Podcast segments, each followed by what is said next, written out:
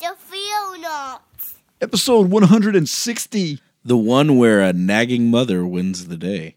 The Theonauts Podcast.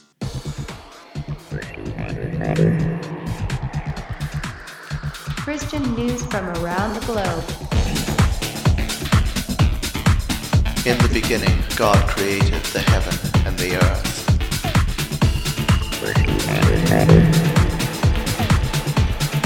It is the glory of God to conceal a thing, but the honor of kings is to search out a matter. Explore the vast reaches of God's Word. Hello, all you Theo Mama's boys out there. I'm David Gaddy. I'm Jeremiah Orr. Together we are. the Theonauts! Hey, Kind Dave. of jumped the gun on it that time. I'm You usually did. I'm usually a little behind. So, how you doing? All right, man. Good. I'm super excited about our topic tonight because we've been talking about it Yeah, for a while and like researching and getting into it. And uh, it's cool stuff. yeah, I'm enjoying the whole series on uh, theologians on or theologians or Christian fathers yeah, because it's. Uh, I mean, it's kind of mind blowing. Some of these guys. yeah.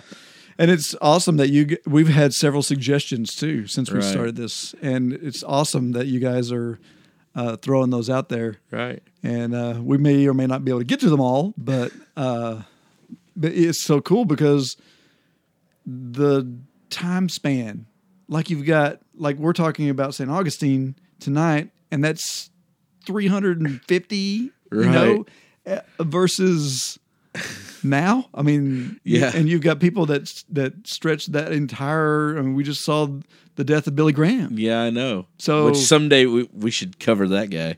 So yeah, but anyway, so how's your week been? It's been about a week and a half since we did this. Right. It uh pretty good, you know. How was the concert? Uh, we were talking la- on the last show about how we were going to concerts. Oh but- man, uh I enjoyed MercyMe quite a lot. They Mm-hmm. did great. Tenth Avenue North was wonderful.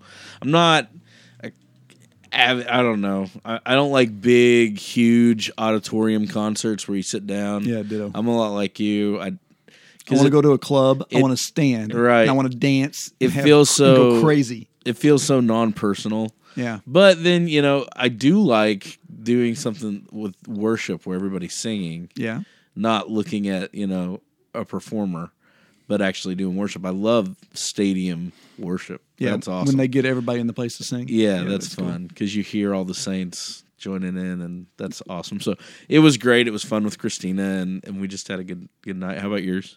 It was good. It was awesome. It Yeah. was a little bitty hole in the wall place. It was Right. quite the opposite. Oh yeah, Uh, it was right there um, by by the uh, Cotton Bowl. Just, I mean, a stone's throw from there. pretty awesome. And it was this little bitty building that was just like house shanty type of thing. I mean, it was, if there wasn't a, a, a fence around the place, you'd be really scared about parking around there.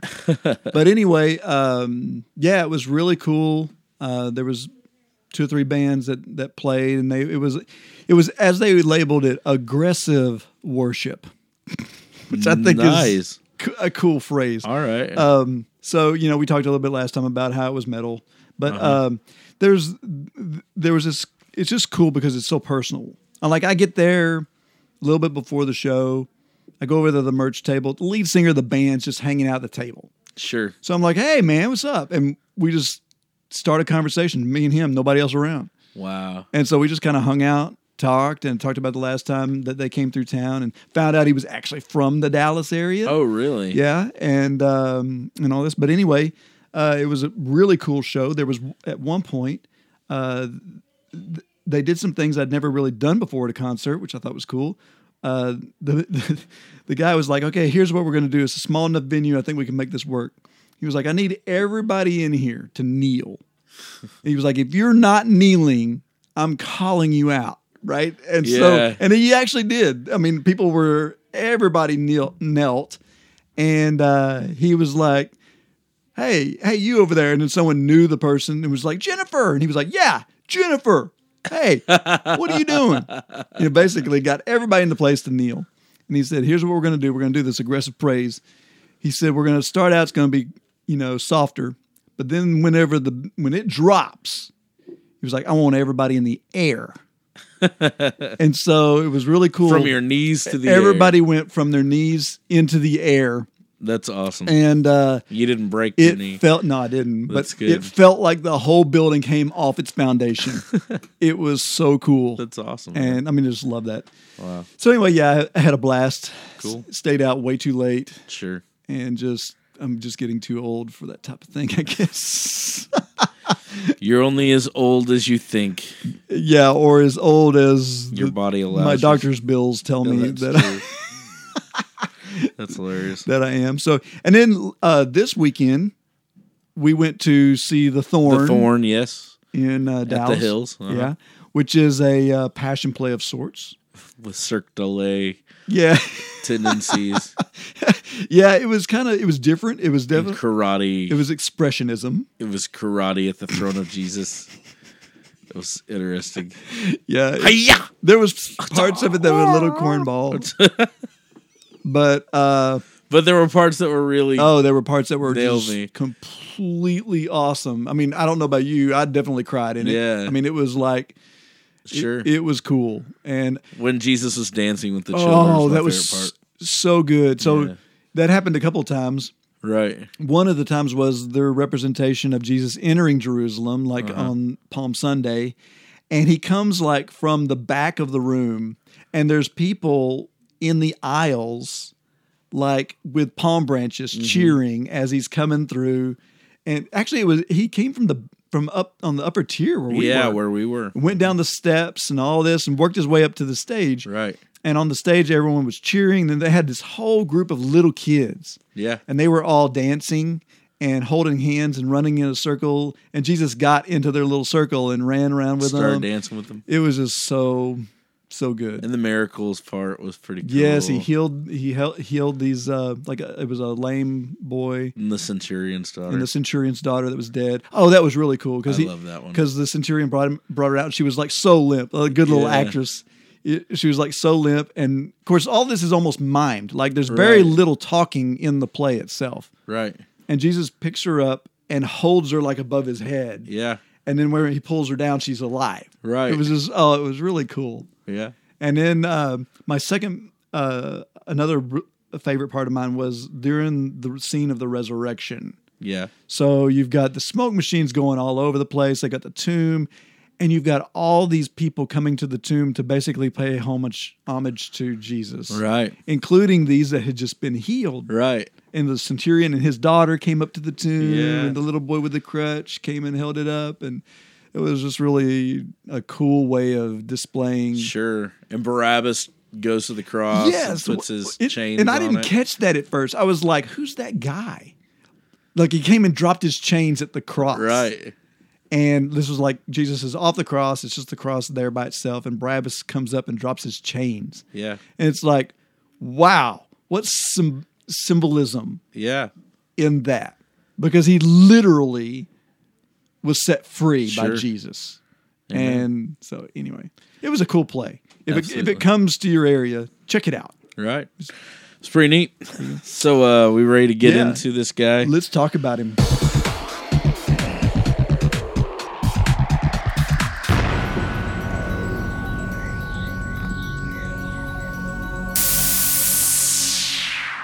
So although it was good to start with Saint Frank, I had a blast because he's probably one of my all-time favorite Christian fathers. Yeah.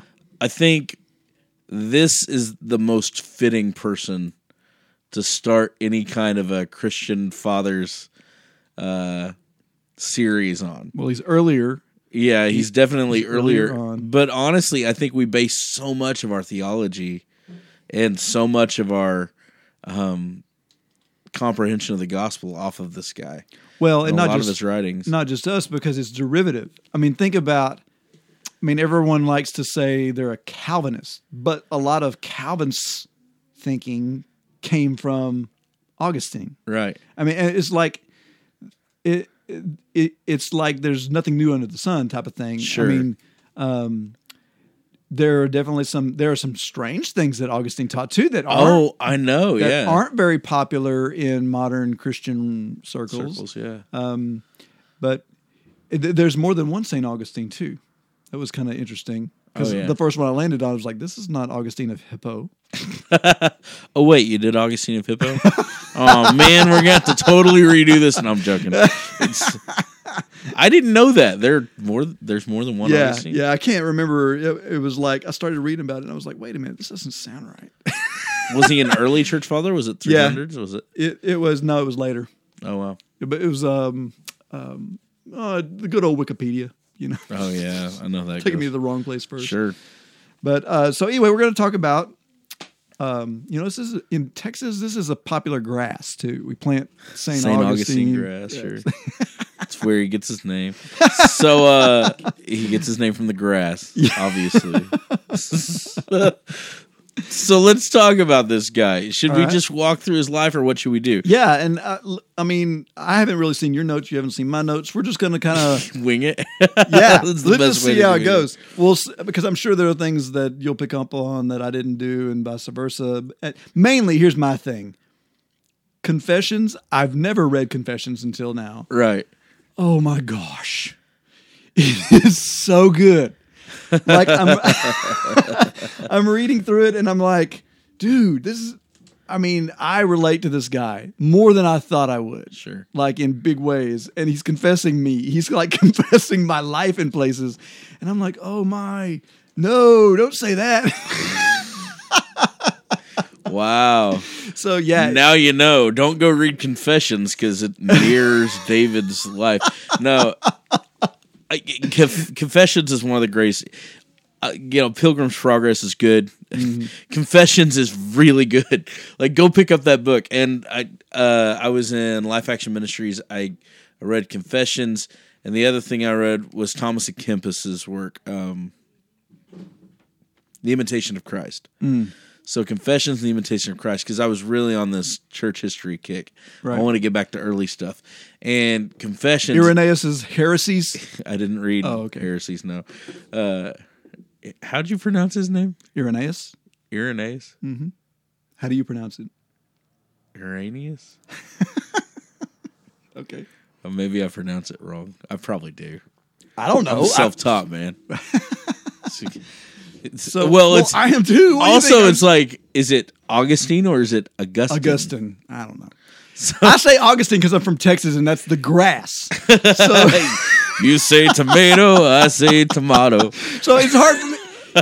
Yeah, and, and actually, when you're reading through this, like I'm even looking at the, uh, I'm re- even looking at the 13 books of the Confessions of Saint Aur period Augustine or Augustine with no e at the end. Right, So- Augustine. So, Augustine is probably the actual pronunciation of it. But we're going to call him Augustine. Augustine, because- we like to draw out our uh, Here in Texas, syllables. we like us some St. Augustine St. grass. Augustine. You got to water that stuff That's a lot, right. though. It needs some shade. in order to grow. All right, so here we go. Okay, so 354 AD. Augustine is born, and he's born um, in uh, Thagast. Is that how you Thagast? Algeria. Algeria. Say He's born in northern Africa. Africa. Almost the m- most north point you can get in Africa, Yes. very close to. Which, uh, by the way, is part, a big part of the Roman Empire. This Right. is not like far removed. Well, if you look, yeah, you look at the Mediterranean Sea, the Roman Empire spans around that whole Mm-hmm. Yeah. thing. And so, yeah, he's born in the north of Africa in the Roman Empire in uh, in the uh, close to the fall of Rome. Mm-hmm. Uh, 354 and so it is they're at the height of their decadence Yes, and this the- is their prior, power prior to Christianity being. this is pagan rome Yeah, this is this is before Constantine. Well, you got to think this is 354. So do your math. This isn't even 300 years uh, since Jesus. So this is, I mean, this or at is least since Paul. Yeah, right since Paul. So this is a very, uh, you know, this is a budding time for Christianity. it's a changing time too. Right, Christianity is a cult, and it's gathered a lot of. Uh, I don't don't get me wrong. A lot of people in Western civilization today in our in our culture confuse the word cult. Um, when I say Christianity was a cult, a cult is a budding Sect. religion. Yeah, it was a beginning religion, and uh, so it was very. It it was in its infancy, infancy, infancy, and it was almost being taken over and snuffed out by a lot of different beliefs that were influencing it. A lot of different Greek uh, philosophies that were influencing it. So Yes, and there were some um, heresies you probably have not even heard of right, that were going on at this time. we're gonna get to and so one of the major ones today. Which is derivative of others that Right. have come along. And actually, these have their roots going all the way back to the time of the New Testament writings. Sure, So, I mean, Paul, Paul is fighting this. is having to deal with it. That's right. John's having to deal with it. Um, I mean, so, so yeah, this is not. an Eastern religion too. Yeah. Really, Eastern religion was plaguing this this whole thing. So, getting back to it, Okay. um, born to a mother named Monica, um, who was a devout follower of Christ whenever he was born, um, and his father Patricius, who was a pagan. Yep, he was. He is Roman pantheon. So- he held to. he believed in the old school pantheon of God gods. He believed in uh, Apollo, right, and and the rest of them. And so um, there's a debate as to whether Patricius, uh, from what I've everything I've read, he converted Christianity on his deathbed. But uh, David read somewhere that he didn't. Well, and it could be that you know. I mean, who knows if the source I looked at was correct? Right and this is from 354 ad so you gotta gotta understand that too i mean this is 2018 but anyways um so augustine is born not into a very wealthy family but he is born into a very affluent family. He's born into his father's big in, in politics. Uh, roman politics at the time were like the height of um, if you want to be somebody and make it the number one people beside besides the emperor himself were the senators. So Roman politics was a big deal, and uh, and so um, the uh, the um, Patricius wanted had high hopes for Augustine Yes. wanted Augustine to go to school to get a very good education so that he could move his family up in the social classes and he could become uh, more powerful, more prominent um, in in Rome. And so, one of the biggest ways you did that was you learned your Greek, you learned your Latin, Latin. Yes. The- In fact, in fact, they spoke Latin in the home. right? And Which is a big deal, uh, right. at, at that time.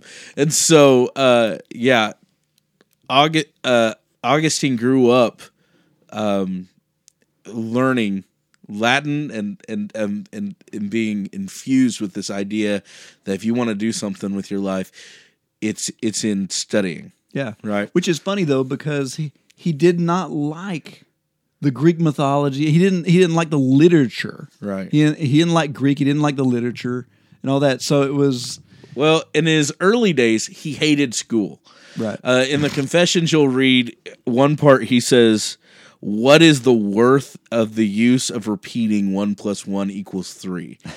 uh, and because of this, he was a wild and unruly boy. yeah. Um, Well, here's what I want to do if you don't mind. Sure. I want to infuse some of confessions Oh, sure. as we do this. Okay. Because confessions is basically this. This book is him stepping through his whole life. It's written to God. Right. Which is so cool. It's Yeah. his it's his autobiography, but it is written as a large confession to God. to God. Uh-huh. Like he's saying, I didn't get you back then when I was doing this and when I was doing that. Right. And this was my nature. And I understand my nature now, but at the time, I totally didn't get it. Right. So, like, this is how he's writing his history. Sure. And so, um, as as we kind of step through his life, I want to hit some quotes that he says and Sure. stuff in some of the stuff that he's he's doing here. Um, first, I want to start with the very with the first paragraph of the book because he praises God first. Of course, this is written way after his conversion, Right. And I mean, this is written like you know as as I guess near the end of his life. Mm-hmm. Um, but anyway, I, I just love. We're going to see here that he's huge into rhetoric, and he's and he is such a cool wordsmith, Right. And he phrases this stuff so well. I just love this. Okay, so the very first uh, paragraph of confession says, Great art thou, O Lord. Of course, this is the these and thous because this is a tran- old translation. Great art thou, O Lord, and greatly to be praised. Great is thy power, and of thy wisdom there's no end. And man, being a part of thy creation, desires to praise thee. Man, who bears about with him his mortality, the witness of his sin, even the witness that thou resistest the proud, yet man, this part of thy creation, desires to praise thee. Thou movest us to delight in praising thee, for thou hast formed us for thyself, and our hearts are restless until they find rest in thee. Which is one of his most popular quotes, actually, from the book right. and and so anyway, I just find this very. He he continues and goes on about how. Um, uh, let me continue a little, just a little bit. It says, "Lord, teach me to know and understand which of these should be first: to call on Thee, or to praise Thee, and likewise to know Thee, or to call upon Thee." But who is there that calls upon thee without knowing thee? this guy's a philosopher. Like Sure. he's really looking into our insight into our into our makeup and what our whole uh, what makes us tick Right. and our relationship to God and that he created us and that he created us for praising. Like that's his like he made us to do that but we end up using it in the wrong places praising the wrong things and all that sort of stuff. But he, he's like what comes first the chicken or the egg? Is it the call or is it the praise? Or is it to know you? How can i call you if i don't know you? And Right. so cool. So anyway um, so as a child you were talking about how he uh, he went to school and all that. Yes. So he uh, he was he was horrible to his teachers, uh, and he hung out with rough other kids that Yep. didn't like their teaching, and uh, and so he was beaten constantly. he he admits that in the confessions that he was beaten constantly uh, because of it.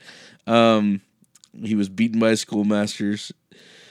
Um, and so later on, though, um, he is sent at the age of 12 to, uh, where is it? Maduras? Is that where he goes? Carthage. No. He ends up at Carthage. That's but that's late- not until he's like That's way later teens. on. Uh, n- no, he. Uh, hold on. Let me pull back up my notes because I was. Uh, so yeah, he was sent to at the age of twelve. He was sent away, like ten miles away, to a different town. Mad- yeah, Maduras. That's the name. It was a small town, actually 19 miles away from his parents, and he stayed there for four years. His his dad scrounged enough enough money to send him away to school, and it was there that he started developing a love of philosophy. Um, it was the first time he really uh, fell in love with Virgil, um, and he started reading uh, philosophy and just ingrained himself with with that kind of stuff, and he and he enjoyed it. So from twelve to around sixteen, um, uh, he was he was over there, and then after those four years is when he came back. Now, somewhere in the midst of that is the story of The pairs. the pairs. Okay, before we get to the pairs, I want to look at a quote that he also says here about his learning. Okay. Whenever he was young, he fell in love with um, some of the Latin fables, Yes. and that sort of thing that was happening. And um, and now looking back and confessing all this, he's he's confused in the fact that he would get so emotional over these fictional characters, but yet was despising the real story behind it. Right. And of course, you know, our, our brothers over there in, in Tennessee talking about finding Christ in cinema. And that's kind of what they're talking about is like, we get all into these movies, but there's a bigger story underneath those movies. Right. And that is the greatest story ever told. And he kind of reflects this too. He says, For what can be more wretched than the wretch who pities not himself, shedding tears over the death of Dido for the love of Aeneas, uh, but shedding no tears over his own death in not loving thee, O God, light of my heart, and bread of my of the inner mouth of my soul, and the power that wed that weddest my mind with my innermost thoughts. I did not love thee, and committed fornication against thee. And those around me, thus sinning, cried, Well done, well done. For the friendship of this world is fornication against thee. And well done, well done is cried until one feels ashamed not to be such a man. Yeah. So he's already learning at a very young age Well, yeah, and it's during this to time feed his pride. Right. It's during this time that he starts really wondering about this whole idea of what makes up man. Mm-hmm. Um, so Virgil is very influential in this. At the time, he tells a story later in his confession. The first time he really understands the idea that he screwed up Yeah. is the story of the pair. So Yeah. what happens is he and some of his buddies are out doing, and it's some. I mean, it's really a stupid thing. They go to uh, a neighbor's house at night, and they grab like, Bushels. bushels of pears. They steal all these pears from these Yes. pear trees, and uh, they're they're not stealing them to eat them. They have no desire for them. They have no hunger for them. They're not stealing them because they look good. In fact, he said they didn't even look good to him. Yeah. But they stole them. Why? Just to do it because they felt good doing it. Mm-hmm. And he says, and then they took them and they threw them and fed them to pigs. Yeah. Right. So he's over there feeding them to pigs, and it's something that he pontificates on and focuses on and contemplates for Pages. Pages of confession well is about this. But the reason is is because he really wants to drive home this idea that Mm-hmm. there is something fundamentally flawed in me. Yes. And it's this that I desire sin not because it gratifies me. I desire sin because I want that. because I'm a sinful person. I'm a sinful person. It's in Yeah. my very being. And this is something that actually horrifies him. yeah. Listen It what, scares him. listen to what he says here. He says, Yet had I a desire to commit robbery, and did so, compelled neither by hunger nor poverty, but through a distaste for well doing and a lustiness of iniquity. For I pilfered that of which I had already sufficient and much better. Nor did I desire to enjoy what I pilfered, but the theft and the sin itself. Behold my heart, O my God, behold my heart, which thou hadst pity upon hmm. when in the bottomless pit. Behold, now let my heart tell thee what it was seeking there, that I should be gratuitously wanton, having no inducement to evil, but to the evil itself. Hmm. It was foul, and I loved it. I loved to perish. Hmm. I loved my own error, not for which I erred, but the error itself. Base soul, falling from thy firmament to the utter destruction, not seeking aught through the shame, but the shame itself. So So deep. Yeah, it's extremely deep, and he's he's blown away by this. So he comes back home after the four years because they run out of money. They can't they can't afford to keep him out Right, there. right. So he's 16 years old. Around that time, his dad dies. Um, his his dad dies. They don't have a lot of money, but there is a fellow citizen um, in the town whose name is Rom- Romanius. Romanianus. Romanianus. That's his name. I'm going to butcher all these names. and You're going to love it. It's, it's awesome. so Romanianus uh, sees some talent in the boy, especially for rhetoric and for for Latin. I mean, the guy was just he never really grasped Greek, but he was he was genius in Latin, so much so that he could make classical arguments, which was the big thing for these guys. right. And so this is what I mean. This is what being a Roman uh, politician was all about. Mm-hmm. And so, as he do, he sends him. He pays for him to go to Carthage, Carthage. and to study, and then to become the rhetoric teacher at at Carthage. And so he's 17 years old, away from his parents in Carthage, and he is he is in a in the fight of his life for identity at this point. He's doing really well in study. He throws himself into these studies. Yeah. But in the back of his mind, he is questioning what's this all about? So let's look look at his insight now. Okay. as he's as he's in Carthage, he finds himself like looking back. He he realizes he's in love with a concept yeah. that is a mere shadow Yeah. of what God really offers. So he says, To Carthage I came, where a cauldron of unholy loves bubbled up all around me. I loved, not as yet, yet I love to love. and with a hidden want, I abhorred myself that I wanted not. I searched about for something to love, in love with loving and hating security, and a way not beset with snares. Hmm. So that's why he's running away from his mom's his mom's religion, right? His mom has been praying for him. He sees it as a snare. He Right. sees it as as a trappings, secure, security. I don't want that. I want to be free. Right. I want to love. Right. Is you know a free love type of mentality. Right. But the more he gets into this free love, the more he hates himself. Yes. He's realizing who he is, and it disgusts him so much so that he actually goes to the scriptures because his mom's a Christian, Right. And that's a natural go to. So he goes to the scriptures, and what does he find there?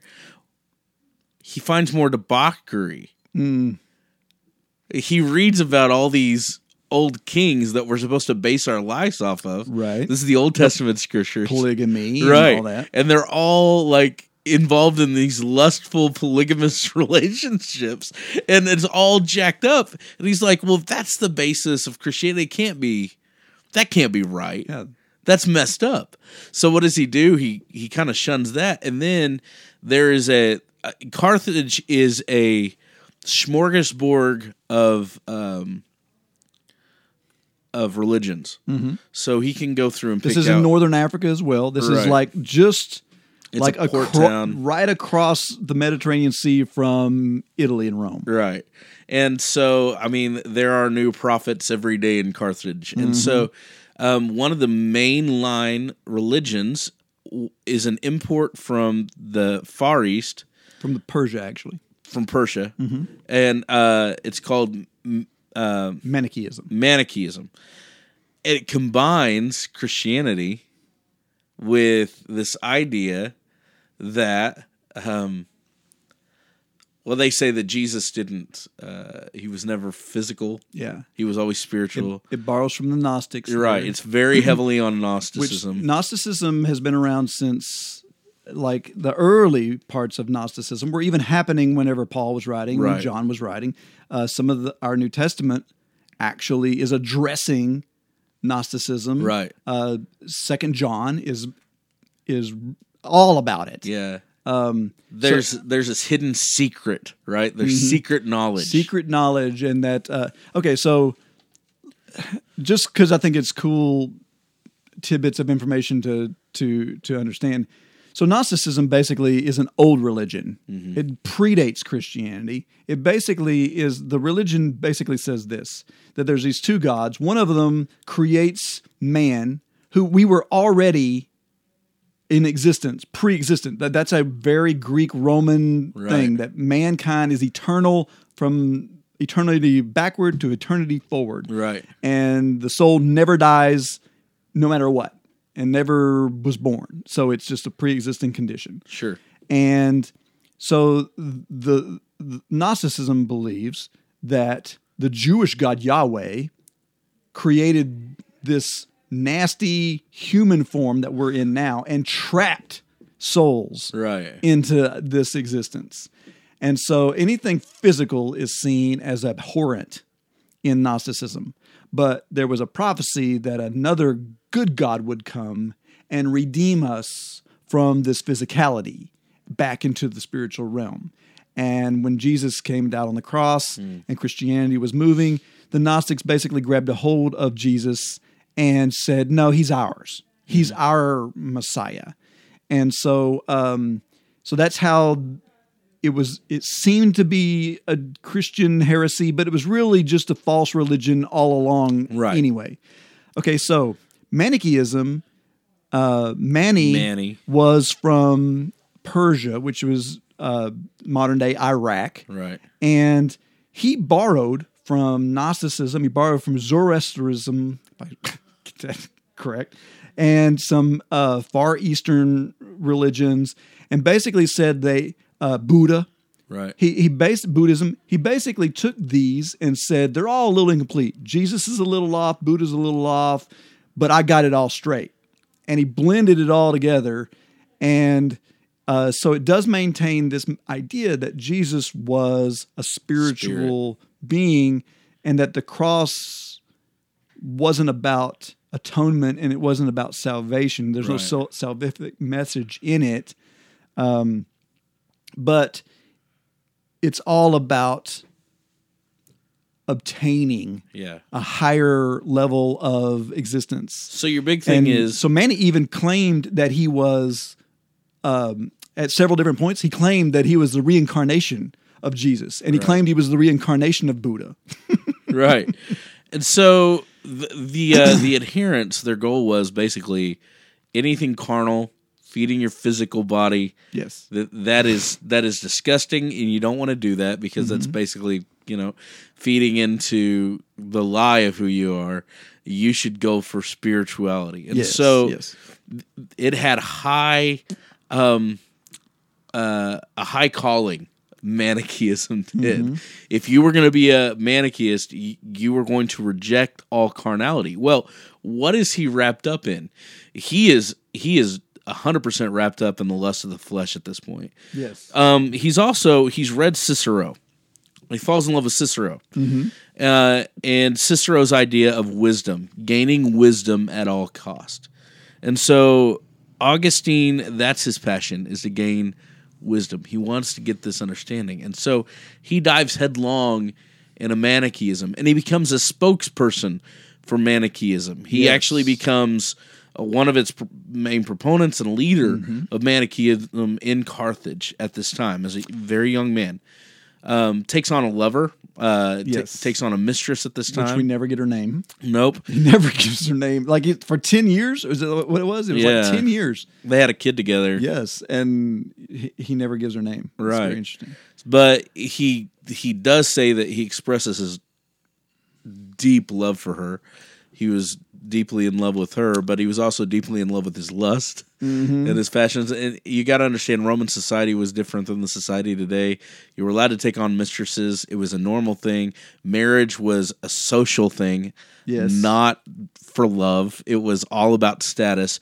And for whatever reason, he couldn't marry her because uh, most people think because she was in a lower class, and so it was looked down. Well, on. he he had an, an opposition to marriage anyway, uh, based on his. I mean, at least several of the resources I saw said that uh, that he was that he did not see the point in right. in But at the same time, he begged his parents to marry him off because of his sin nature. Right. He felt like, well, if I get married, that's it. I won't. I'll have that, and it'll be legal and binding, Mm. and then I won't be going against my. You know, I'll be a good manichaeist. right right. That's what he's thinking.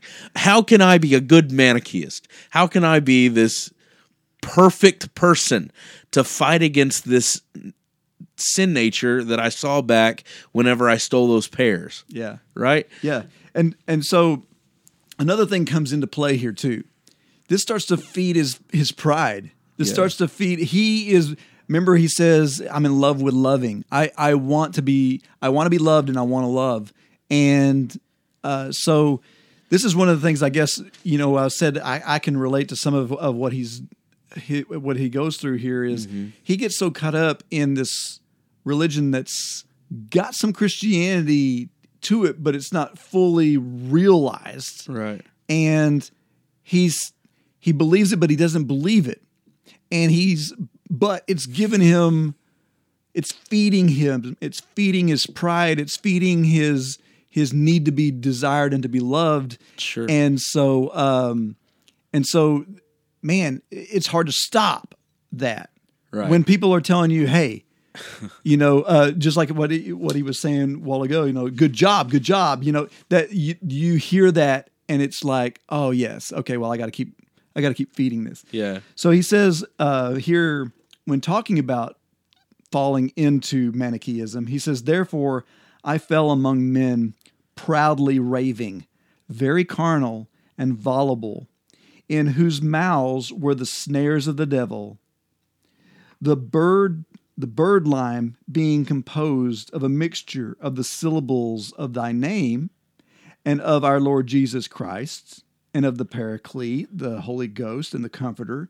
These names departed not out of their mouths, but so far forth as the sound only and the clatter of the tongue, for the heart was empty of truth. Yeah. But still they cried, Truth, truth, and spoke much about it to me. Yet was it not in them. Hmm. But they spake falsely, not of the only, who verily art the truth, but also of the elements of the world, thy creatures. Hmm. I mean, I relate to this, dude. It's like uh, the system I came from espoused truth. We have the truth. This is the truth. And if you're not doing this, then you're not following the truth. But their heart was so far removed from God's nature and the real truth. Right. And and so it's oh, there's so many parallels here. Yeah. And once again, the whole point about getting caught up in it that you're actually espousing it, not only not just because you believe it, because you could sort of believe it, but but it's like, but because it gives you something that you feel like you need. Right. So he uh he for these 9 years um during this time he's he's really just he's struggling looking for the truth, looking for wisdom, thinking that he's he's found this false pretense of Manichaeism. Um his during this time he has a close friend who um ends up he's uh he's manichaeist too. Right. Well, he thinks he is. Uh and then he ends up falling ill and he's about to die and there's this whole thing about he goes to him and talks about baptism. He has this huge fight with him over baptism or something. and the guy dies. And that leaves him in a whirlwind and he starts asking questions to these Manichae teachers Yeah. like searching for what they have to say about this stuff. And uh, every time he asks, he figures out that he's smarter than all these other guys. Mm-hmm. And the people that he's been idolizing really don't have any answers. Yeah. To the point where he goes to the number one Manichaeist at the time, Faustus, Faustus. and asks him. And Faustus, by the time he's done, Faustus asks, asks Augustine if he can tutor him. And Augustine, so he walks away completely complacent, knowing in his heart of hearts that Manichaeism is fake, false, not true. And he leaves Carthage. He comes back home for a little bit. Uh, while he comes back home, his mother, uh, who is the unsung hero of this whole thing, Yes. Monica won't let him step foot in the house, uh, kicks him out because of the Manichae thing. Yeah. It says, "I'm praying for you, but you are you are teaching a false religion, Yeah. and I am not allowing you in my house." and so he starts living with uh, um, his uh, guy that's paying for him, uh, Romanius. Um, I want to I want to read something here that he says about his mom during this time frame too. sure, Okay, so his mom is um, he he finds his mom has a dream about him, and uh, and she tells him about it, and it's a kind of a prophetic dream of sorts, and he he, he he gets a little upset with her about it because he's like, "What are you trying to convert me by saying God's talking to you in a dream?" You know, that sort of thing. But anyway, um, he says, "And thou sendest thine hand." Of course, talking to, to God. Thou sendest thine hand from above, and drewest my soul out of that profound darkness. When my mother, thy faithful one, wept to thee on my behalf more than mothers are wont to weep, the bodily deaths of their children. For she saw that I was dead mm-hmm. by that faith and spirit which she had from thee, and thou heardest her, O Lord. Thou heardest her and despisest not her tears. When pouring down, they watered the earth under her eyes in every place where she prayed. Yea, thou heardest her. Whence was this also, that when she had narrated this vision to me, and I tried to put this construction on it, that she rather would not despair of being some day that I was, she immediately was, without hesitation, replied, Okay, uh, let me back this up to say what he's talking about here. So in the in the dream, she says that she's standing on a ruler, on a on a wooden ruler, Yeah. and she encounters Jesus on the ruler, and he says, "Turn," and she turns, and he's her son, uh, Augustine, is there on the ruler by him, and so he gets really upset, and he's like, "You're trying to tell me that uh, that God's saying that, or that Jesus is saying that I would go to him." So she, so he says here that she rather would not despair of being someday what I was, and she immediately, without hesitation, replied, "No, for it was not told me that where he is, there shalt thou be, but where thou art, there shall he be." and I confess to thee, O Lord, that to the best of my remembrance, and I have often spoke of this, thy answer through my watchful mother, that she was not disquieted by the uh, specious, speci- speciousness of my false interpretation, and saw in a moment what was to be seen, and which I myself had not in truth perceived before she spake, even then moved me more than the dream itself, by which the happiness to the pious, to this pious woman to be realized so long after was for the alleviation of her present anxiety so long before predicted. so she's like, it's like this dream resolved her anxiety over his separation from Jesus. Right. And he's like, that impressed me more than the dream itself. Yeah. But I love that her insight. He's like, no, I didn't say that he would come to that you would come to him. Sure. I said that he was going to come to you. Right. Which is amazing. And so uh his mother, just so you know, she never gave up on him. She wept for him bitterly. She prayed for him earnestly all the time and pestered him. Um was everywhere that he went. Even though he didn't live with her. Yes. She was everywhere he went. And uh and then she would pester priests or, you know, Christian men to go and talk to her son. In fact, there was She's a little bit of a helicopter mom. Right. In fact, there's at one point where she goes to this guy, this uh, priest who who used to be a Manichaeist. It's like I know if you will only talk to him about how stupid this crap is, that you will convert him. And he's like, No, I'm not going to because I know him, and I know how like brilliant he is with his rhetoric. And there's Yeah. no way that You're I, not you're not going to win in a I'm not gonna win this battle of words. and uh and and she's like please do it do it and and he says with a mother like you this is this is this is 21st century translation but he basically the priest basically says with a mother like you there is no doubt that he will convert at some point yeah. and she took that to be God telling her that before she died, that he would come to salvation in Christ. She just knew it. And so, anyways, um, he's like ready to leave everything behind, and he has this brilliant idea. You know what? I'm just gonna go to Rome. I'm gonna I'm gonna jet off to Rome, and I'm gonna teach uh, rhetoric there. That's what I'm gonna do he had a Manichaean friends who introduced him to um, some high influential people who were able to put him uh, as a rhetoric professor in Milan. And so he decides he's going to go off, and his mom's like, "Well, I'm going with you." And he says, "No, you're not. You- You're just stay here, woman. Get away from me. I don't want to deal with you and your Christianity anymore.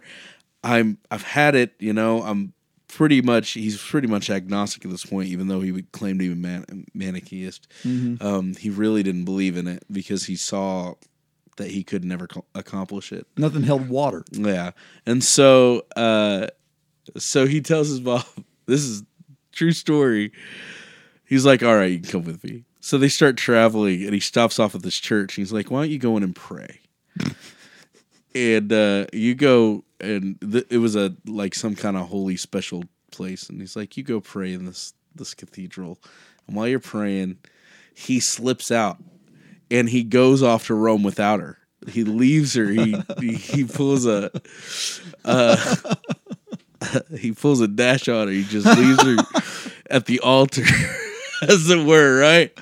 And uh, goes to Rome, ditches her, and ends up uh, becoming um, the uh, uh, uh, professor of rhetoric in Milan. Uh, and his mom doesn't give up. What does she do? She hops on a boat and comes right after him. Of course. Yeah, and so she makes it there, and he has made a name for himself.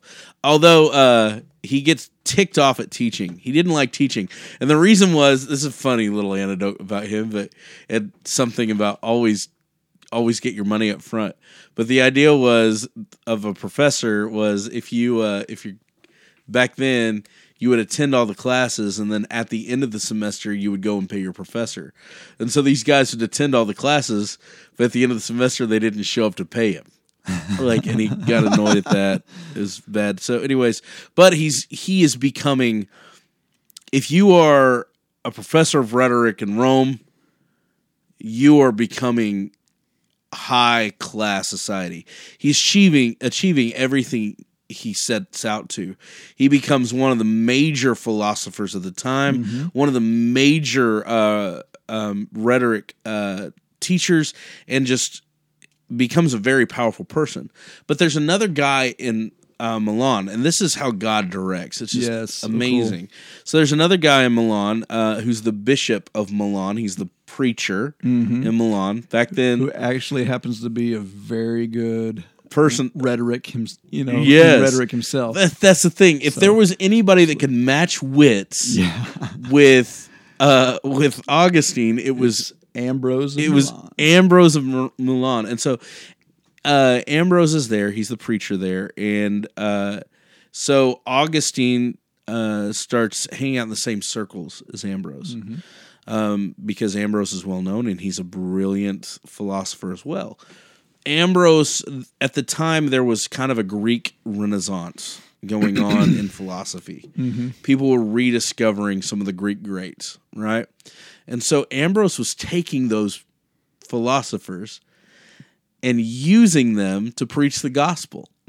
Um, he was he was brilliant at taking, and this is something that pastors should learn, taking what- Culture. culture and using it which is different though than becoming pop culture. No, yeah, exactly. he he took that culture and he used it to to preach the gospel. And man, it, It's a it comes right out of the page of the Apostle Paul's. right, I mean, uh, the whole Mars Hill thing that happens there. sure. So his mom makes it over and um, is hanging out with him and develops a really close friendship with uh, um, um, with Ambrose. And uh, so what she'll do is she she devises this plan and it's brilliant. She sends Augustine anytime she has a religious question. She'll be like, "Hey, could you So while you're out today, will you ask Ambrose about this? Cuz I've really been wanting to know about that." And so Augustine be like, "My mom, she wants to know about this." And Ambrose would answer and he would be blown away by the answers. Right. Right? Which was the whole point. Exactly. Mom probably already knew the answer. Sure, exactly. Like, like she's just basically saying, okay, right. here's what you need. So here's what I'm going to ask Sure. Ambrose about. So um uh this is this goes on for quite a while. He develops a very close friendship with Ambrose, although he doesn't really convert. Um he- uh he definitely stops calling himself a Manichean at this point. Um, is more just out there floating and starts adopting this idea of well maybe this christian stuff isn't for the b- birds like i've thought it is start seeing the truth of the gospel because of ambrose's preaching and not just because of that because of his friendship Right. his companionship this guy was able to go toe to toe with him and debate philosophical Yeah. uh, the things arguments. that that the bigwigs in the Manichaeism couldn't do. couldn't do ambrose Where was doing Faustus was failing, exactly Ambrose was succeeding. Right. And so during that time, uh, this crazy event happened. It's worth noting. So Christianity, like you said, is is not the religion of Rome. It's going to be pretty close to the end of this, but at this point, it is it is really taken over. There are a lot of people that are flocking these churches, and uh, the uh, the Roman emperor, who was a ten year old boy at the time, and I forget the name. You guys, if you're listening, Homework. do some homework and find out. I forget his name, and I don't want to go look at it. But basically, um, his mom is kind of running the, um, running the game, and uh, and she is big into Arianism, which is another heresy. Uh, which has taken over the, the church a little bit, Right. And so she It all has to do with the body of Christ and how. Right. Yeah. And so she views uh, the the church in Milan as a great platform in in which to launch her beliefs. And so she decides that she's going to appoint this Arian bishop to take over in Milan because she's I mean, she's the ruler, so she can Right. do that. So she sends a letter, a nice, polite letter to Ambrose that says, "Get out." uh, there's another guy that I I want for your you know your position at the church. Now, again, this is there was no there was no uh, pope at this point. There wa- well, there was no um, you know church Complete structure. right yet. complete structure. There yet. was, uh, and this is about the time of the Nicene Council. I mean, Right. It happens right around 350. So. Exactly. So uh Ambrose very politely says, "No, um, I'm not going to do that because Arianism is a heresy, um, and you can kill me if you want. I'll, I'll I'll let you kill me, but I am not willingly giving you the pulpit to preach a heresy." And so she's like, um, I'm the ruler. So she sends troops into uh, Milan uh, to forcefully remove him. So they lock the doors and bar them. Now, the reason this is worth noting is because his mother is in the church at this time. she chose to support um, Ambrose. Um, now, Augustine is not, and Augustine has debates about whether or not he should support Ambrose in this because he views society. Yeah. you're supposed to follow the Roman emperor, right? So Especially since his career path is all centered around this structure. Exactly. So, but he watches as Ambrose handles this expertly uh, using rhetoric and basically saying, I'm not going to fight. I'm not going to tell any of my people to fight, but we will lay down our lives for what we believe is right because it has to be mm-hmm. right. And it strikes a chord with Augustine. He sees the reality of Ambrose's faith. Right. And it's what makes him, for the first time, say, I'm going to be a Christian. Right. So he goes, Mart- his- martyr- martyrdom goes a long way oh, yeah. for convincing people stuff. Now, what's awesome is there's a standoff for a while. They don't do anything. And then uh, the, the, uh, Empress basically says, "Ah, forget it. Um, It's not worth it. It's not worth not it." worth And her comment is, "Even my soldiers were ready to rebel against me because of your rhetoric, Ambrose." And Yes. so, forget it. So that's how brilliant Ambrose was. Well, and it's also really cool. God puts people in our lives for different reasons. Yeah. And it's like he brings people together that can work and make each other grow. And so it's like who obviously his mom wasn't helping. Right. So who would he, would he listen to? The the rhetorical guy, the guy that that can talk soldiers out of fighting. Like Exactly. that's that's the guy that Augustine is wanting to be. is wanting to be. The Right. guy is 10 to 14 years older than him. Yeah. is a father figure in a lot of ways, becomes a father figure in his life, and becomes a, a mentor. Hmm. And God uses that to open the door to groom one of the greatest theologians of all time. So, anyways, um, he goes to his mom and he's like, Hey, I'm a Christian. And he expects some huge elation from his mom. I mean, of course. And his mom looks at him and says, and I think that it's got to be the spirit talking through her. Says, "Well, before I die, I have been. I'm convinced that you will be Right. a real follower." so she's not convinced, Right. right? But she knows her son. Oh yeah, He's moved by the event. He's moved, which there's a there's a lesson in this too. By the way, I mean, uh, how many times do you see?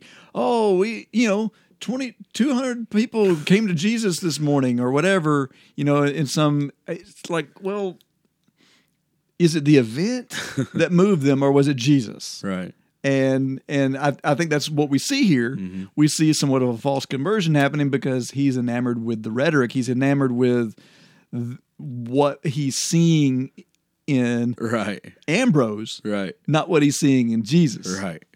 And so it's a step in the right direction, but it's not his conversion. Well, he doesn't claim it's his conversion. Correct. Um, at this point, he's 31 years old. Yes. 386 AD. He's become the pinnacle of his career in his mind. He thinks it can't get any better than this, and I have not found what I'm looking for. So he retires. Retires at 31 years old to a country villa in Rome. He, uh, his mom, of course, comes right along with him. Retires his country villa, and by the way, his mom. It's not like his mom didn't have other sons. His mom had two other sons, but man, she will not leave this dude alone because she feels like it's God's calling on her life to convert him. so, uh, uh, go back to that. So, uh, Augustine retires with some friends uh, in a country villa, and they're they're living. He's just living day to day. Uh, He is studying scripture. Um, he is trying to practice his Christian faith, but he doesn't really have Christian faith at this. And uh, he's retired to Rome. So, do you want to do you want to take it from here and Well, oh yeah, you're you're talking about his conversion. He's right his he- conversion? He's um he has this somewhat of a mystical moment. Yeah. Like he hears a child's voice. Wait, wait. I gotta go back. So, have you heard this story? Okay, so he The has a I'm about to tell? no. Before he hears the child's voice, what Okay, happens? Okay, go ahead. Have you heard that? Uh, I guess not. Oh my gosh, so this is a cool thing. I'll let you take over the child's voice. So this is the insane thing. So this is what happens. Okay. He's in the villa, and one of his buddies comes to visit him. Uh, a former student comes to visit him, and he's from uh, I think from Carthage or whatever. Uh, and I have his name somewhere, but I, I wrote it down and I don't want to look it up. Anyways. So he comes to visit him, and they're about to play dominoes. Yes, that was a game back then. And uh, before they're about to play dominoes, the buddy looks down and he sees a uh, a book. They were paying 42, right? Yeah, something like that. trains, Mexican trains. so he looks down, he sees a book, and he picks it up, expect, expecting it to be some boring um, rhetoric book, right? And he realizes it's the writings of Paul, and he gets super excited. He's like, uh, Augustine, you're a Christian. I am a Christian, and he starts talking to him, and he and he Right, shares with him. He's like, "Have you heard the story about the two guys that converted?" He's like, "What are you talking about?" He's like, "Well, they're these two Roman dudes, and they had, um, they were Roman citizens, and they had money, and they were both bachelors, and they were about to be married, and uh, and they were on a country walk, and on this country walk, they went into this house, and this house was abandoned, um, but there was a book um, about this guy by the name of Saint Anthony." and they started reading this book about St. Anthony and the fact that St. Anthony decided to reject everything else and to live his life 100% sold out for God. And so he went out in the wilderness and he became the crazy wild man. And he told he's trying to live like John the Baptist, trying Right, to, you know, right. and uh, and he he didn't marry and he rejected all that, but he viewed himself as married to God. And he just wanted to live 100% sold out. And Augustine describes it as a soul sickness. He he retired to the villa and he had this soul sickness. Yeah. Like he heard something that was really moving Yes. and he didn't know exactly what to do with it. right. And he was I mean it jostled him. And in his mind he went, "Well, that's great. Here I am. Here I sit." And he starts he starts to cry. It's like And he's like, well, they read that book about St. Anthony and it made them, inspired them so much. They went back and they said, we're not marrying. We're going to become radical, sold out followers of, of Jesus. Mm-hmm. And so they started living that, living that life. It's the monastic, this idea of monasticism. Right. Right. Um, Before before monasticism. Right. St. Anthony was kind of like the first wild man. John the Baptist was wild before Yeah, him. yeah, yeah. So this is another Saint Fran- uh, Francis of Assisi type of thing. Exactly. They sold everything they had, gave it all to the poor. These two guys sold everything they had, gave it all to the poor, and started living wildly for Jesus, telling people about Jesus. And Augustine's like, he goes, Well, that's just great. Here I am. I know all this stuff. I've gained my whole life of wisdom. I'm one of the most respected, well uh, educated men. I've done everything my dad told me to do. I did, you know, I've tried to live my life this. He's like, and those guys are going to be before me in heaven. and it tears him up. Yeah. And he runs outside and he runs into his garden and he's weeping. He's trying to get away from his friends because he doesn't want to see his Yeah, friends yeah. see him. Because this is this is a, bawling. yeah, because this is a prideful guy. Yes. Yeah. Exactly. I mean, it's God uses that pride, and so it's at that point that Okay. what you're talking about. Okay, happens. so yeah, he hears this voice. yes, It's like a child's voice. right, And it's singing and it confuses him. He's so he's like looking around trying to find this little kid. And the voice is saying, Take it up and read. And he and he thinks, okay, well, we were just talking about the Bible. Right. Or of course it wasn't the Bible at that point. the books of But Paul sitting there. so he's like, okay, I'm taking this as a sign that I have to read this. right, And so he goes and he just, like you can imagine, the table's probably strewn with papers. he reaches down and just grabs the the writings of Paul, right, looks at them, and this is this is what he reads. He reads, um, "We must live honorably, surrounded by the light of this new day, not in the darkness of drunkenness and debauchery, and not in promiscuity and sensuality, but being argumentative or jealous of others. Instead, fully immerse yourself in the Lord Jesus, the Anointed One, and don't waste even a moment's thought on your former identity to awaken its selfish desires. Goodness. Oh, I mean, Can it you- punches him right in the face. He's heard about Saint Anthony doing Yes. that. He's, I mean, and it's his whole. That's what he's been waiting his Yes. whole life to hear. So just think, I mean, out of everything piled up on the table, he pulls out he Romans pulls thirteen. that Romans 13, 13 and 14, and that's what he reads. Right. And it's like telling him, it's it's telling him, stop doing what you're doing and follow Jesus. And so he considers that his conversion moment. Uh, well, then he goes back into his mom. He and the buddy, they look at each other and are like, "We're gonna do that." Right now, we are giving up everything. We're done. I'm done with my pride. Yeah. I'm done with my my lust. I'm finished with thinking that I am special. Hmm. I I am focusing on Christ and Christ alone. I'm not gonna get married. I'm not gonna do any of Okay, so this guy, he was a womanizer. Right. He he was like Oh, by the way, at this point, he was waiting. he was actually engaged. Engaged. So, okay. Okay. To a 10-year-old. Yeah. So let, so let's back it up a little bit. So he had been like the whole time he was in Carthage, in Milan. He's just been like a player. like he's a playboy. He's he's he's one girl to another. Anyway, he has this mistress where he has the he has the the, The boy the with. boy with, uh, but she leaves him, and Well, she doesn't leave him. He sends her off.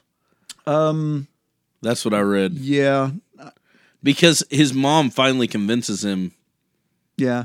Well, okay. So yeah, I read something that was a little conflicting to that, but anyway, Huh. so um, because he actually mourns her, Oh yeah, her leaving him in right. so, but uh, anyway, He's regardless upset about it. He viewed it as a marriage in his mind. Right. His his mom um, establishes this this betrothal, but it's to an heiress, Mm-hmm. Right. But she's only ten, Right. and you can't marry a ten year old. Right. So They have to be even 13. even under Roman law, or twelve, I guess. twelve. So he was having to wait two years. Oh, can you imagine? That's so horrible. Anyway, so he's waiting. and he's thirty-one, by the way. Yes. So he's waiting on this this girl to turn 12 so he can marry her.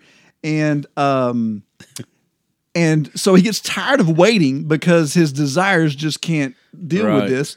And so he gets another mistress in the meantime Yeah. that he's fooling around with.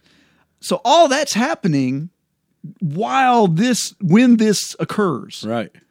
And so the passage we just read was stop being promiscuous, stop being lustful, stop being prideful. All of that it hits him so hard. He drops the mistress. He cuts off the the, the engagement to the girl Yeah. and and and everything. And then he decides that he's going to go 100% Full on. into in, into this whole thing. There, he's going to drop everything, and so he goes back and he tells his mom, "Listen, I'm 100 percent sold out," and that's when she leaps for joy because she sees this is it. Uh, this is what we've been waiting on. Yeah. So then he has to go back. I love this Yeah. part. It's so funny because okay, so uh, we're so used to in the church today. Anybody want to be Christian? Thank you. I see that hand. Pray this Yeah. prayer. Get baptized. You're a Christian. Poof. You're done. Well, that's not how it worked back then. If you truly want to become a, a convert and be baptized, you actually had to go through Christianity 101. Right. And the reason was is because they were being fed to lions, and it was something that you had to consider the cost on. Yeah. It was something you had to decide: Do I really want to sell my life and be baptized? because when you were being when you were baptized, it was a mark. Okay, and so for a year, he has to sit. This brilliant scholar who's been teaching rhetoric and Talk about to Taking- basic Christianity. taking you from I mean this is God all the is. way. 100%. because you're talking about a guy now who is used to being looked up to. He's used to being the teacher. He's used to being the one everyone goes to for answers. Mm-hmm.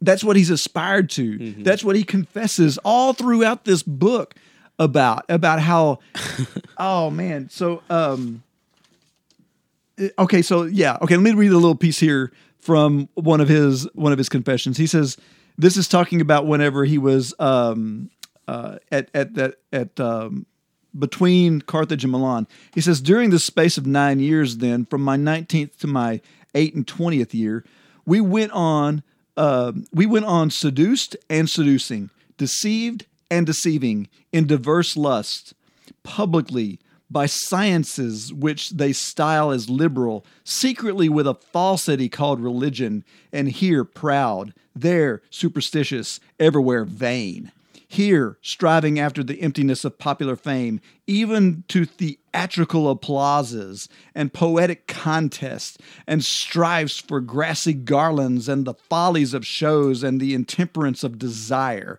There, seeking to be purged from these our corruptions by carrying food to those who were called elect and mm. holy, out of which in the laboratory of their stomachs, they should make for us angels and gods hmm. by whom we might be delivered. These things did I follow eagerly and practice with my friends, by me and with me deceived.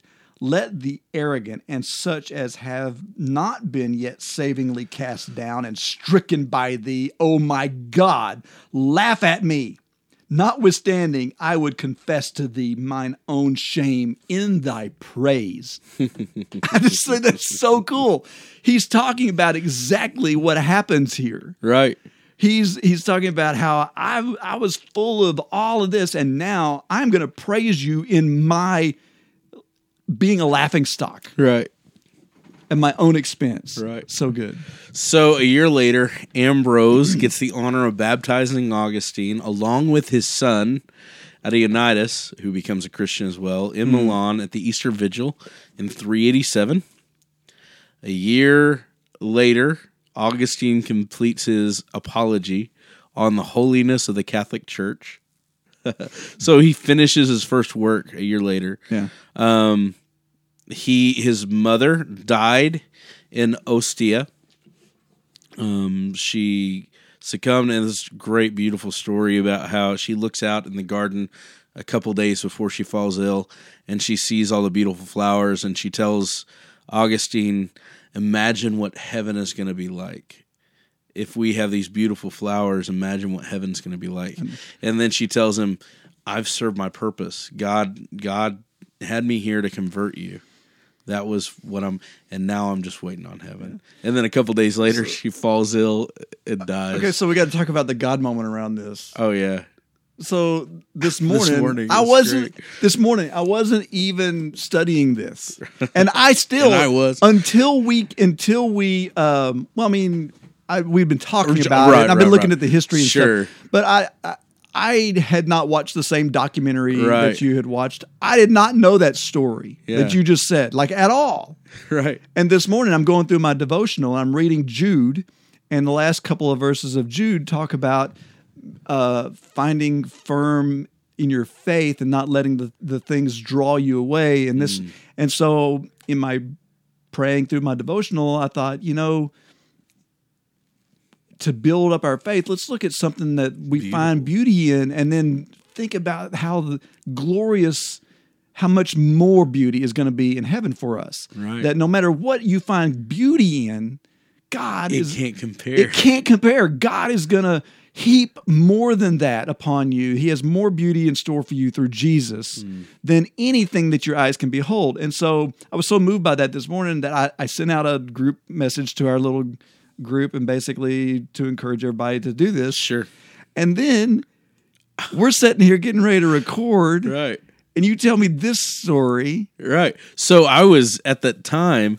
Yesterday was a, a tough day, and uh, for me personally, and so uh, I was just negative this morning and not wanting to be at work, and um, I was researching because I had a couple more minutes. I was researching, um, and I was actually watching a documentary on Augustine, which was really good, and uh, they tell the story about the end of uh, his mom's life. Um, Monica's life and how they're walking through the garden in um, Ostia, and they had been worshiping for a while together, and uh, and Monica looks out across the flowers, and she feels like the Holy Spirit's telling her, "Look at how beautiful these flowers are.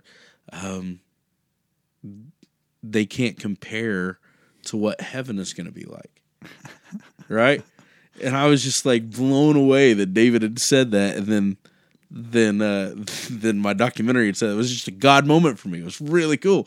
So I'm like, It's, wow, so- it's like I love it when the Holy Spirit It's epic. starts talking great. to us Yeah. in this way. So awesome. so she uh she does pass away. Um he uh Augustine goes back to um Africa um and with his son and right after that his son passes away. Um After he converted, right after he converted. yeah, uh, his son passed away, and so Augustine takes basically almost everything he has, all of his money, everything that he got from his father, because he's the oldest son, and he gives it to the poor. Which, huh? That's just it's amazing how Yes. unique that sounds. Uh, all he's got left is the family uh, home. right? And So he what's con- he do? he converts it to a monastery. so he invites a group of friends to live in it with him, Yeah. and he forms the first monastic living. He's he's the like the author of monasticism in a lot of ways. Yeah. Uh, the in fact today the Catholic Church still has Augustinian monks based Mm-hmm. off of Augustine's monastic ideals, and so, um, which is great. He realized he needed he needed uh, brothers to keep him faithful. um, in 391, Augustine was uh, ordained, reluctantly ordained. The people Dragged. dragged him to be ordained uh, as priest of Hippo Regul- uh, Regius. including all the rights therein, That's inclu- right. in- including celibacy. Yes. and then in 395, he was made coadjutor of uh, Bishop of His- uh, Hippo, and then he finally became the Bishop of, of Hippo. So think about that. it's like God takes this guy who is a sexual addict. Yeah. He's a he and he's a prideful guy, and he takes him and he breaks him in all those areas. Right. Like it's just oh man, The dude, and and here's the deal: after he takes and breaks him, builds him back up to becoming the bishop of Hippo, which is no little little thing. Hippo was a very important port town in Africa, um, where the message was spread because of him. He wrote over a thousand treaties. He wrote uh, some of the greatest theology that we have. Um, had huge debates, by the way, with some very interesting. Uh, Pelagius was a big thing going on at that time. right? He watched the fall of Rome out of his window, mm. and then encouraged the people by writing "City of God," Right. which is the idea that listen, Rome's going to fall, Oh well, but the city of that's God not is the real thing. is eternal. Which think that goes back again to the whole his mom in the field of flowers, man. yeah. Like it's like this is this is beautiful, but it's nothing Right. compared to what's out there.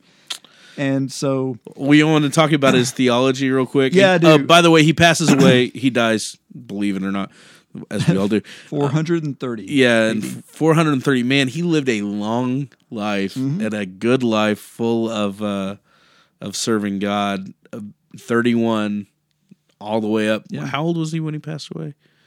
Uh, let's see, like 70 something. Yeah, he remained in the position until his death. Yeah. So, okay. So he was the patron saint of brewers, printers, theologians, yes, he's and the patron saint. I don't get this one. And sore eyes. What is that? I don't know. Do you have sore eyes? He's Clear your, he- eyes. he's your. He's your. patron. He's- oh, my eyes are hurting today. Yes, sore eyes. Okay. Well, um, so let's talk about his theology a little bit. Okay. Now he did have some very interesting views that you might not like very much. Here we go. Um, well, okay. Let's talk about one of his big things was anthropology. Christian anthropology. So yeah, he so the whole study of um, the nature the of man. separation between body and spirit, yes. like that Dualistic nature. yes, and so and this is a lot of why he's passionate about this is because where did he come from? This whole Right. um, Manichaeism, this this whole mindset of it being all about spirit and not about the body, and and so he does get heavily involved in a lot of the arguments of the time dealing with anthropology. That's not as big of a deal these days as it used to be. Um, but during this time frame, there's all remember well the biggest thing that everyone thought about The On substance Jesus. of God. Or what's the nature the nature of, of jesus Yeah. was he fully god fully man You- that you know Right. those were the biggest things to argue about Right. and so yes he's deeply involved in all that um, he has some interesting creation views Yes. He believed uh, that creation was not a literal six day event. Um, that that um, that creation was spontaneous, Mm-hmm. um, and I mean that kind of. he believed it was allegorical And he believed that yeah, creation was allegorical. The creation story was allegorical to help us comprehend and understand. he actually pulled his view of that believe it or not from the book of sirach Mm-hmm. which is a um, which is is part of the um, apocrypha right. um, he created all things at once, is what Yeah. Sirach eighteen one says. right and so um, he largely um, felt like creation in and of itself was such a spiritual event and such a big uh, thing that you can't really explain it in mortal terms. And that's why the six days of creation were given to us was as a framework to wrap our minds around Right. what's happening. So that was kind of his take on that. Okay, let's Um, talk about ecclesiology. Ecclesiology. Um, so the church, He believes that there is one church, yes, but two but into realities. realities. which is uh, a little bit different. Um, he was dealing with uh, a group that uh, a, a Christian sect called uh, Donatism at the time, and there was a lot of arguments around um, this because Donatism was a um, an elitist group of Christianity uh, that largely believed that um, you that the church was based was composed of people who were saved and people who were saved only, and that sounds legit, except for they knew who it was Right. right? And so if they saw if they saw you doing something they saw was inappropriate or whatever, it was like, That oh, guy's not part of the church. wait a minute, you're not part of the church. And so uh, this was causing a lot of division, and um, and people were basically saying, "We're saved, you're not saved." That whole um, there's nothing new, or nothing. I mean, there's nothing new under the sun, right? That's It was right. Still happening today. Um, but anyway, his his view was basically this: there are two realities to the church. There is a visible church, and there is an invisible church. The visible church being what we can see, touch, feel, uh, and that goes everywhere from the hierarchy of our government in the church, uh, the structure of it, how we employ it, all this to the actual people themselves. So there's a guy sitting on the pew next to you. He's part of the church. You know, and, and he might be a wheat, he might be tear. You treat him like he's part of the church. Yes, you, you you don't treat him any different, and which is largely pretty much how it should happen. Right. So I mean, we're not the judges. We can't we can't do all that. Then, but then he also believed there was a second nature to the church, was an invisible side, which is a spiritual side, which is discerned by God. And so therefore, the invisible part of the church would be uh, a complete spiritual nature, which he had plenty of background about, right? Right. Because of his Manichaeism. That's right. And the things that he, I mean, all it's like God was preparing him. Oh yeah. Like all, well, like, yeah, that's the obvious picture. that's I how mean, all of this works, right? Exactly. He puts you where he needs you to be for the information that you need for the job that you need to do. That's right. And so anyway, so um so he believed that differently that that there were wheat and tares in the church, and that was kind of his whole take on ecclesiology. Eschatology. That's interesting. Okay, so eschatology began premillennialist. Uh, now, today when we say premillennialism, we usually are most people think of rapture Right. because it's uh, but really this is just about the thousand year The reign. thousand year reign. Yep. So you're either you're either that it happens before the end of time and judgment, it happens um, during everything that's going on, or it happens after. And so there's pre, ah, millennialism, which is basically that we're in the thousand year, and it's a symbol. And then there's post. So he started a premillennialist and then decided, nope, that's too materialistic. I don't know exactly how he got there. But anyway, he was like, no, it's too materialism, too much materialism in it. I got to go with amillennialists. So he basically believed uh, that the thousand year uh, reign was a metaphorical thing. Right. Kind of like his, okay, did that in Genesis. Sure. Might as well do it in Revelation. Right. so, And you know, uh, the the Catholic Church uh, is still amillennialist Mm-hmm. uh, because of Augustine's bent uh, Mm. on that. So that's interesting. Uh, they're also uh, let's talk about it as Mariology. oh, yes. Okay. Well, yeah. He You got, believed that Mary uh, was born from a virgin, Mm-hmm. was a virgin when she gave birth to Jesus, and then perpetually was a virgin. yeah. In other words, she never uh, conceived any other babies um, Not, e- after not even Jude and, and, uh, poor Joseph. and James. And uh, so, uh, anyways, no, um, a- and this, I think he had a dramatic hatred for lust of the flesh. yeah. And I think that's what drove this in a lot of ways. And I think that it has a lot to do with his past. Right. I mean, that's he hated the man that he was. He hated what it did to him on the inside. Right. And I just took off my glasses, but uh, this this actually the last thing I was going to read from the confessions actually kind of uh, uh, blends into this because he's talking about finding beauty and and how when he was young he saw beauty differently than he sees it now, and that uh, he desired things because they looked good, and um, which is very much what womanizing is all about and objectifying women uh, does. So he writes here. He says, These things I knew not at the time, and I loved these lower beauties, and I was sinking to the very depths. And I said to my friends, Do we love anything but the beautiful? What then is the beautiful? And what is beauty? What is it that allures and unites us to these things we love? For unless there were a grace and a beauty in them, they could by no means attract us to them.